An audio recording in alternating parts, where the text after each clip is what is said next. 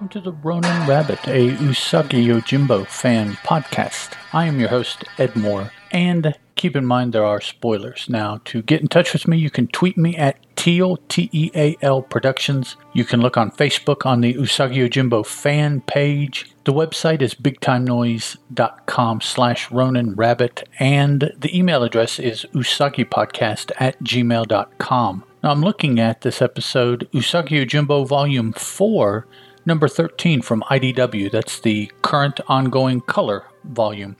The September 2020 dated issue is number 13. The Return Part 3 is the story. Now, it has been reprinted in Usagi Yojimbo Book 35, Homecoming. That is fairly recently. And uh, if you can't acquire the the actual issue itself, which is eh, right about a year old at this point, so you should still be able to get it. Now, our dramatis personae include Miyamoto Usagi, Kenichi, Mariko, Yayoi, Katsuichi, Jotaro. Uh, those are all the quote unquote good guys or neutral. On the bad guy side, we have Kato and Nakaoka. So, opening the story, we have a couple guards walking through the village that Usagi is originally from. Actually, let me take a step back. Uh, what has happened is Usagi was journeying to visit home. He was waylaid by a group of samurai that gave him grief because he still had the Mifunemon on, the, the, the crest of the Mifune clan and uh, got the better of him, knocked him out. He fell in a boat. The boat drifted downstream. It was ultimately found just outside the village by a former love interest of Usagi's, Mariko. She is currently married to Kenichi, and the two of them are raising a son, Jotaro. Now, those of us that have followed Usagi for any length of time know that Jotaro is actually the son of Mariko and Usagi, which that uh, the the making of Jotaro, let's say, occurred right before Usagi left to join officially Mifune's clan. Okay, so, oh, well, actually, yes. So, and what has happened is there is a contingent of men who are in the employ of Lord Hikiji, but they have not forgotten their loyalty to Lord Mifune. So, what they're going to do is uh, an emissary of the shogun is supposed to go through the uh, Kenichi's village. He is now the headman of the village, the uh, mayor, I guess, if, if, if we want to. Uh, that's my equivalent. I, am not sure off the top of my head. I didn't look that up, but I believe that's kind of what it is.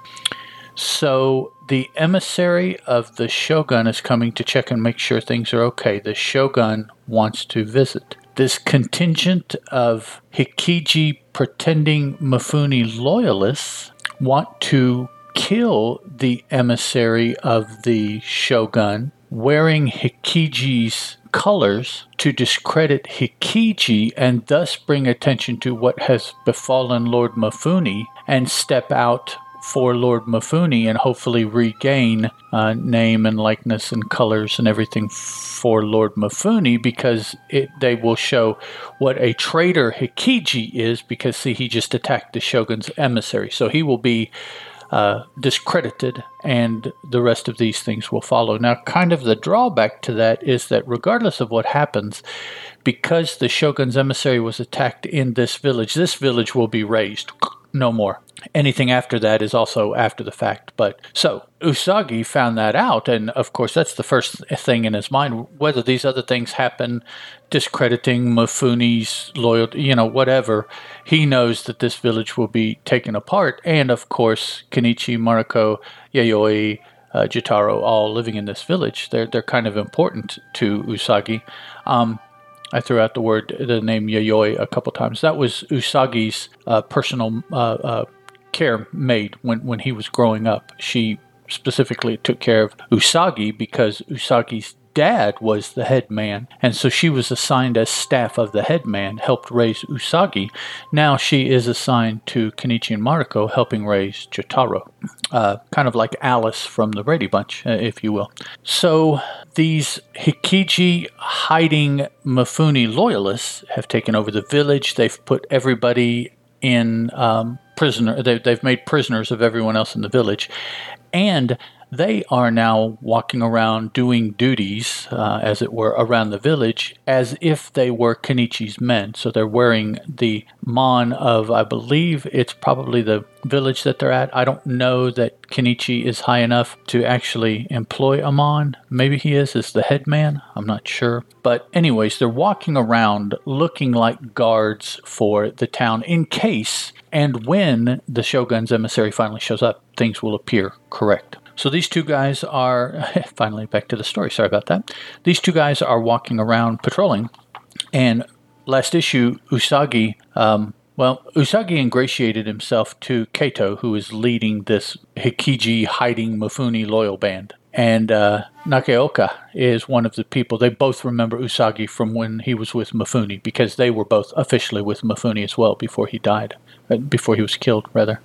And they told Usagi their plan, and Usagi said that he is with them, right, to help uh, bring uh, favor back to Mifune's name. However, he was not. When he had an opportunity, he went and freed Kenichi, Mariko, and Yayoi, and uh, they, they all have separate missions. Kenichi is helping Usagi to free the village and to be there just in case this emissary comes a little early to make sure that they can help stop whatever.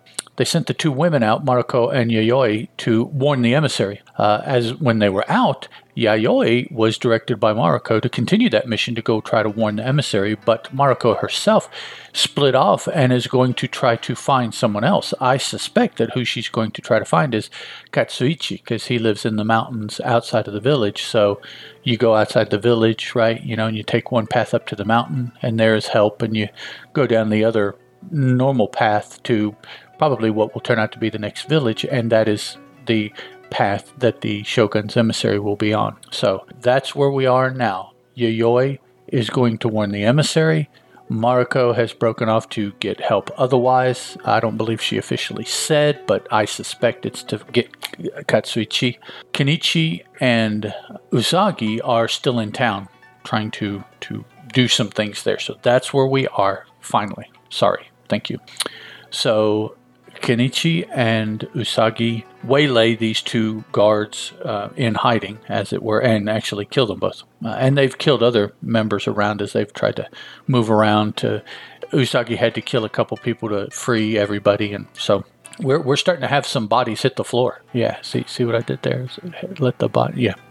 Um, so they're walking around here, and as they're trying to exactly figure out uh, Kenichi and Usagi what they're going to do, they they see as guards from here and guards from there start uh, coming back together to warn Kato that hey, you know, I found these people dead, and I found this broken down, and I found that you know, so word is starting to to uh, coagulate, as it were, that Usagi or that somebody is up to something. Kato puts together that it's probably Usagi because he knows the village and everything. He would want to help these people. I don't see him. He's not right here. So, you know, one plus one plus one. Smells like a duck, walks like a duck. Um, so Usagi and Kenichi, after seeing this and realizing that they are not directly, but their intent has been found out, they extract themselves from the, the area. We cut to Mariko, who is running through the forest. Now, she is a, a, a mother, uh, she's a wife, so she is not really, you know, all that keen on doing what she's doing, but she's doing it out of necessity. Well, she runs across a couple of the men from the village that have taken over that Usagi, as part of his helping them, uh, determined where best to place guards and lookouts and things like that. So he told a couple to go up onto this mountain pass because he, you know, he didn't realize that Mariko would even try, that anybody would try to do anything. Now he does know that it is the pathway leading to wherever Katsuichi is, but I'm sure the thought is if he decides to come down, he can handle himself anyway. So, well, Mariko finds these two guards, and eh, with a little bit of effort, she manages to dispatch them both with the um, cartoony skulls floating above, showing that they are indeed dead. And she continues on her way. She refers to Yayoi. We then cut to Yayoi and see that she is much uh, bedraggled, running through these paths and avoiding things and running in the dark and being out of shape and being a woman who is not used to, you know, strenuous physical activity, at least not of this sort. Um, So she also runs a- across some guards, but her guard's number five, whereas Mariko's only number two. She is not able to escape the guards, and in an a, a, moment of uh, supreme fear, I guess. She grabs probably a tanto that she has. Let's see. Yeah, she just seems to extract it from nowhere. So she's probably got it on her person and is about to uh, harikari herself or, or seppuku. I'm, I'm not sure which it would be. I'm not sure actually what the difference is. I know what they both are, but um, I'll say harikari because seppuku is ritualized, I think. So, anyway, she's going to kill herself, uh, but they stop her and recapture her, and they're going to bring her back to the village now. And of course, under threat of you know whatever physical harm, uh, she is going to be uh, suggested to tell them what the heck's going on. So at this point, you know, soon everything may be over. Kato's going to find out what's going on but not yet. Usagi and Kenichi are now have the high ground and are watching the village as all the little guardy dudes, you know, are scurrying around, much like insects or, or ants. And then they're watching and watching and trying to figure out. I mean, they, they just they're not really sure what to do. They're sorely outnumbered. Uh, they they want to protect the village, but they want to protect the shogun's emissary, but they want to, you know. So I mean, they're they're really not sure. Um, in the midst of this, Kenichi says, uh, "Hey, remember that time we went hunting for Yamaimo? Yamaimo? I believe it's Yamaimo, uh, which is uh, mountain yams that, that grow there just outside the village. And we reflect back to when they were two little pups, or a pup and a kit, or a pup and a kid, or you know, whatever their little little forms were called. Usagi's a rabbit, and actually Kenichi's a rabbit too. So two, what are two young rabbits? Kits? No, they're not kits. I should know this, but I don't. So after they have been digging and digging and digging, and they have a nice mass of these Yamaimo, they are waylaid by a pack of wild tokage who want the vegetables that they have been digging up um, for, you know, reasons. Uh, they like them, or it's their stash, or both, you know, who knows. But they attack, and Usagi and Kenichi fend them off. But they find out that, mm, man, we didn't really fend them off because while we were fighting them, they also ate our stuff, man, and now we have nothing, and, you know, we, we need to head back home. So we cut back to now, and there's a little uh, character thing here where Jotaro, we find out, has been sent to study disciplined swordsmanship under Katsuichi. Uh, that's the same dude that taught Usagi when he was little uh, any of the young Usagi stories that you run across almost always involve Katsuichi because that's where he was when most of his youngness was learning. Um, and so Kenichi's upset that um, he feels that he should be the one teaching Jotaro. Um, he knows, uh, I'm pretty sure, the lineage of Jotaro, but he has taken on the responsibility as Mariko's husband. And he also knows that Usagi studied under Katsuichi. So there, there is this, since they were kids, rivalry between Usagi and Kenichi, with Usagi seemingly attaining to greater heights, greater notoriety, greater, you know, winning their rivalry contest, at least in the eyes of Kenichi. And so this thing with Jotaro is just another example of, well, this is what I want and this is what Usagi did, or what would Usagi do?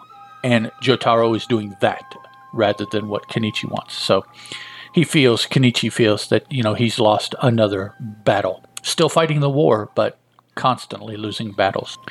Cut back to Mariko, who we see after uh, dispatching the two guards is struggling, struggling, struggling, falls on the path, and lo and behold, we see, What are you doing here? Uh, feet, and she gasps as she looks up. Uh, I'm going to throw out there that that's Katsuichi. Um, I wish that there was a staff here next to him uh, that he'd been using because that would pretty much cinch it, but there's no staff. He must have it on the other side of his body away from the camera. Hours later, Usagi and Kenichi, we, um, we still haven't come up with a better plan. Usagi says, It has been a long night. We'd better get going. The sun will be up soon, Kenichi says. So they're about to head off, but then somebody's yelling at them, Come out, come out, or we will kill this woman and the other prisoners. That's Kato, uh, with his contingent of falsely garbed, although they're not falsely garbed now. Now they're all wearing the Mifunemon on their clothing. So they want Usagi and Kenichi to come out from hiding and if not, they're going to kill Yayoi. Usagi does, you know, of course, the honorable thing, comes out, hands over his swords to Kato. Kato indicates he was there when Mifune presented them to Usagi. He remembers Usagi receiving Yagi no Ida and Aogi, which is Willow Branch and Young Willow, uh, translated. Says, I'll enjoy owning them. You're not worthy, Usagi says. Caution, Usagi, remember the hostages. They go back and forth and back and forth. And as a matter of fact, um, he says, Well, actually, never mind. Burn the storehouse and the prisoners inside it. Burn it, yells Kato. And Usagi, with a, a big scream, uh, yells, No. Uh, right before all that, uh, Yayoi yells out that Mariko went up the mountain instead of continuing to try to warn the shogun's emissary because Usagi indicates or says outwardly, well, at least, you know, the emissary has been warned. And Yayoi says, well, you know, obviously I wasn't able to do it because she's captured, and Mariko didn't do it because she took a different path. So now it appears that the plan is still back on track. And Kato and Nakaoka have captured everybody, and it, basically everything uh, except for Usagi, uh, is right back where it was about an issue and a half ago or two issues ago. Except now Usagi is captured as well, rather than being free to roam around and pretend that he is with the uh, with the Mifune crazies there to, to do their craziness. So we had a couple words. They weren't really defined, but they're words that we've seen so many times that I believe Mr. Sakai no longer really defines them. Uh, we have Tokage, uh, which are the little lizard dudes that uh, I, I, wish Usagi still had Spot. That was that was cool. Or if not Spot, m- maybe that puppy that he had in the uh, first couple stories, or where he met um, the. I talked about it last issue, and the names are completely escaping me. And hold on, let me drag that out here. Tomoe and Lord Noriyuki, uh, the little puppy that Usagi had with him. It'd be cool if, if now, you know, that dog was a grown dog and it was a companion to Usagi. I understand it might be kind of a annoying for Mr. Sakai to have to draw that daggone dog all the time, but man, wouldn't that be cool if Usagi had some kind of Shiba uh, as a as a hunting dog or something like that with him, a companion? Oh man, he could sleep and he'd have a guard. That would be cool. So, uh, Tokage Sensei, um, in referring to Katsuichi, and the Yamaimo, the mountain yam. Then we are refreshed as to Usagi's Katana and Wakizashi being named Willow Branch and Young Willow as well. We haven't. That, that really hasn't come up in uh, in a while, actually. So there we are. I believe next episode I have scheduled to talk about Volume 3, Issue 50, as we march on through covering the older books. So that will be what I talk about next time. Um, had several episodes here in the return, so by all means, somebody drop me some feedback to let me know that somebody is listening once again. I understand it was a been a while since I had done anything but uh, hopefully, hopefully somebody's listening, even if they're not listening. To all of you out there that aren't listening, I'm still going to be doing the show. I just, I would appreciate some feedback just to know if anybody's listening. Ah, I do the show because I enjoy talking about it, even if it just goes out there to the ether and bounces around. So, thanks a lot, guys. Contact stuff was up front on the episode. Next episode is issue 50 of Volume 3, the Dark Horse volume, back to our, our good old fashioned black and white stories. I'll talk to you guys then. Ciao.